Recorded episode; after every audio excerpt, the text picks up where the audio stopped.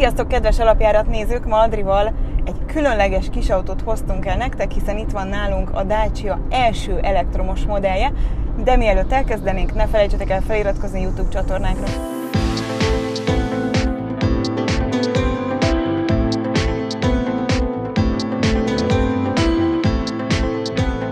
Na és ugye bár ahogy Andi elmondta nektek, ez a Dacia első elektromos kisautója, a Spring. Tulajdonképpen kívülről annyit kell róla tudni, hogy első ránézésre olyan, mint egy Sandero, Sombrero, de egyébként annál sokkal kisebb, és valójában a riválisainál is kisebb ez az autó, tehát a szuvos megjelenés ez egy kicsit megtévesztő.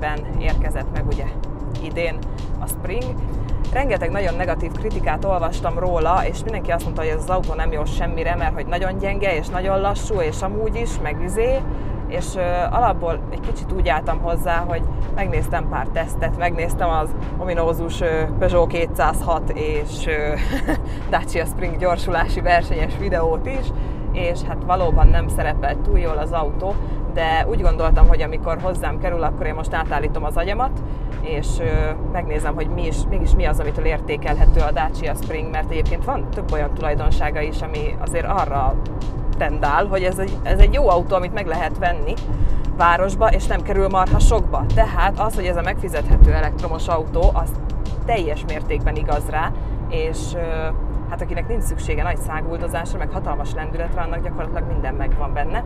De nézzük is, hogy mi ez a minden. Ha számszerűsíteni szeretnénk ezeket az adatokat, ezeket az óriási lóerőket, akkor az úgy néz ki, hogy van egy 33 kW-os elektromotorunk és 45 lóerőnk. Mindenhez egy 125 km per órás végsebesség társul.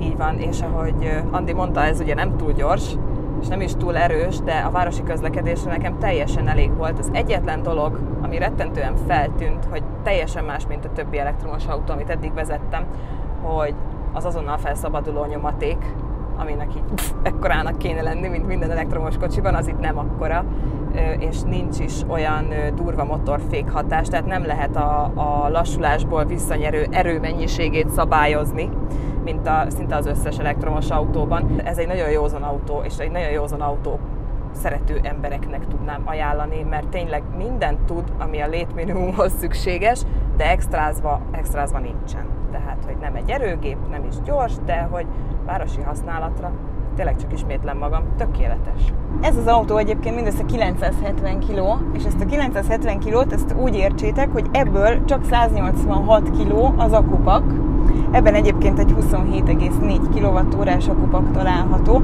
és Ugye a töltés az mindig egy sarkallatos pont, mennyi idő alatt tudom feltölteni az autót.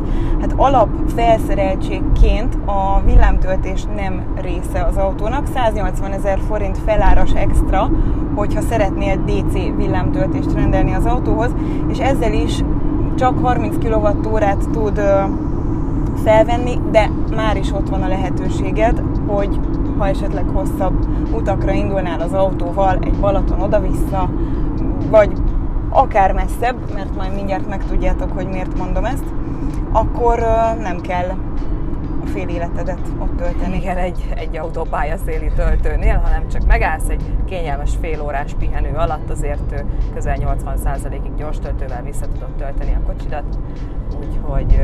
Ez egy olyan extra, amit mindenféleképpen rendeljetek meg az autóhoz. Igen. Ráadásul, hogyha ne adj Isten mégis valamiért elváltok, vagy megszabadultok az autótól, akkor egy gyors töltővel azért lényegesen, lényegesen magasabb a használt ára is mert ugye egy használt autónál egy 200 ezer forintos tétel azért már egy, egy nagy dolognak számít szerintem.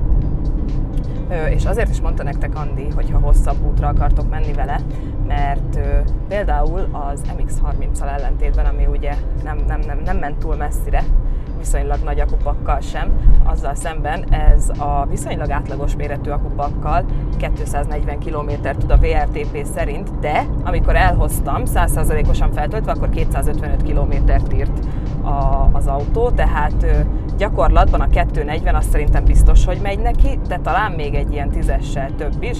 Ez használattól függ. Ha nem klímázol és nem nyomod, mint állat, akkor simán ki lehet autózni belőle szerintem 250 kilométert.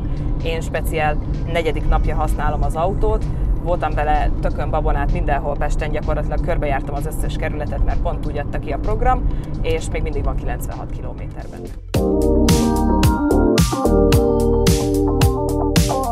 Barátságos a hangulat, de nem szűkös.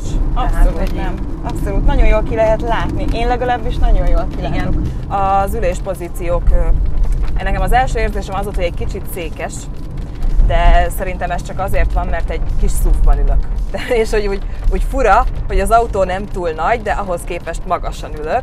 Ö, ettől függetlenül ebben a kiadásban, amiben ülünk, ez egy ilyen biznisz felszereltség. A, az autó átadó srác mondta is nekem, hogy ezeket az autókat kifejezetten az autó megosztó flottákba szánták, tehát nagyon sok fog bekerülni, tehát ti is találkozhattok majd vele akkor is, hogyha esetleg nem veszitek meg, hanem csak fogtok és beültök egybe. Budapesten mondjuk abból B-be el akartok jutni, és a BKV büdi ezért nem, én tök megértem, én is autó megosztózok folyamatosan pont emiatt.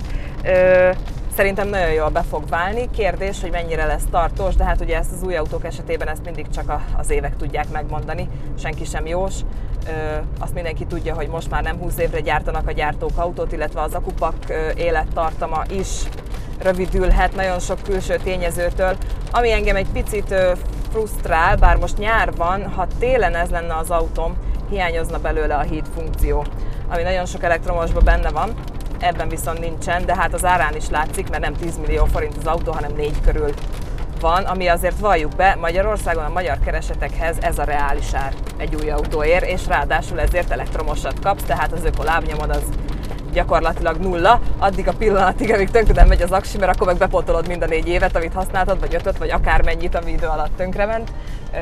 De hát ugye bár ezen dolgoznak, a nálunk sokkal okosabbak, hogy ne legyen ilyen környezetszennyező az akkumulátorgyártás, úgyhogy mi csak drukkolunk, hogy ez előbb-utóbb lehetőleg minél hamarabb megoldódjon. Így van, ugye a komfort felszereltség, amit ugye egyébként bárki bemegy és megvásárol, az nagyjából 6 millió forintnál kezdődik, ugye erre állami támogatás röhögve felvehető. Igen. Úgyhogy tényleg egy 4 és 5 millió forint közötti maximum összegért van egy elektromos autót. Csomagtartó az kis autós, de ettől függetlenül azért egy erősebb bevásárlás simán belefér, mert én is belepakoltam. Ö, van itt nekünk ez a 7 szolos infotainmentünk, ami hát kinézetre olyan, mintha 20 éve tervezték volna, viszont működésre sokkal kellemesebb, mint sok sokkal modernebb társam, mert nem lassú, mint az állat. Tehát, hogy így én azt gondolom, hogy lehet egy kijelző rohadt szép, hogyha 5 percekbe telik elérni rajta valamit. Na most itt mindennek van fizikai gomb, és egészen kevés dolgot lehet csak érintősen tapizni benne, ami szerintem szintén nem probléma. És egyébként az autógyártás csodája és leleményessége például az az apróság itt ebben az autóban, hogy az ajtókárpiton nem találtok ablaklehúzó gombot.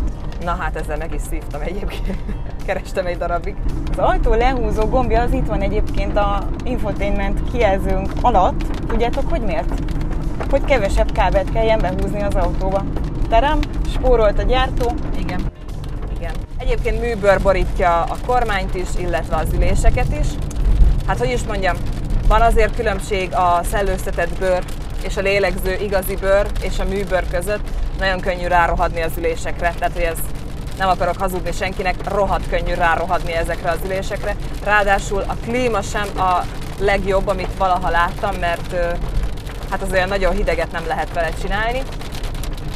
Ö, illetve, hát ahogy hallhatjátok, most esőben megyünk, és az ajszigetelés az, ami, ami, ami szintén megmutatkozik, hogy ez nem a legdrágább és legjobb minőségű, legprémiumabb termék, mert egy sima nyári záportól is most nekem itt üvöltenem kell, hogy majd ti később ebből bármit hallhassatok, illetve a, a kerékza is eléggé behallatszódik egyébként kátyun, bukkanon, kopog, vizen. Vizen, igen. Tehát, hogy hallod a kerékzajt. Amikor elkezditek nézegetni az árlistát, akkor nem fogtak túlságosan zavarba jönni, hiszen a bőség zavara nem lesz ott a fejetekben, hiszen összesen kettő féle változat közül tudtak választani, Comfort és Comfort Plus közül. A Comfort ára az 6 millió 499 ezer forint, a Comfort plus pedig 400 ezer forint felárral több, tehát 6 millió 899 ezer forintért elérhető az autó. Ugye erre felvehetitek az állami támogatást is.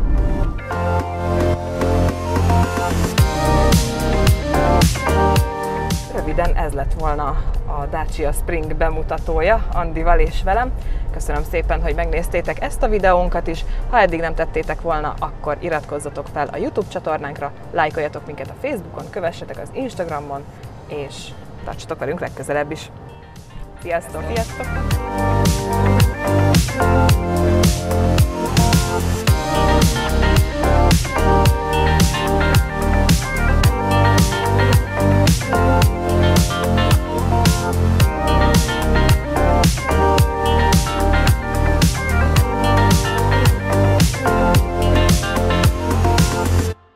ECDH.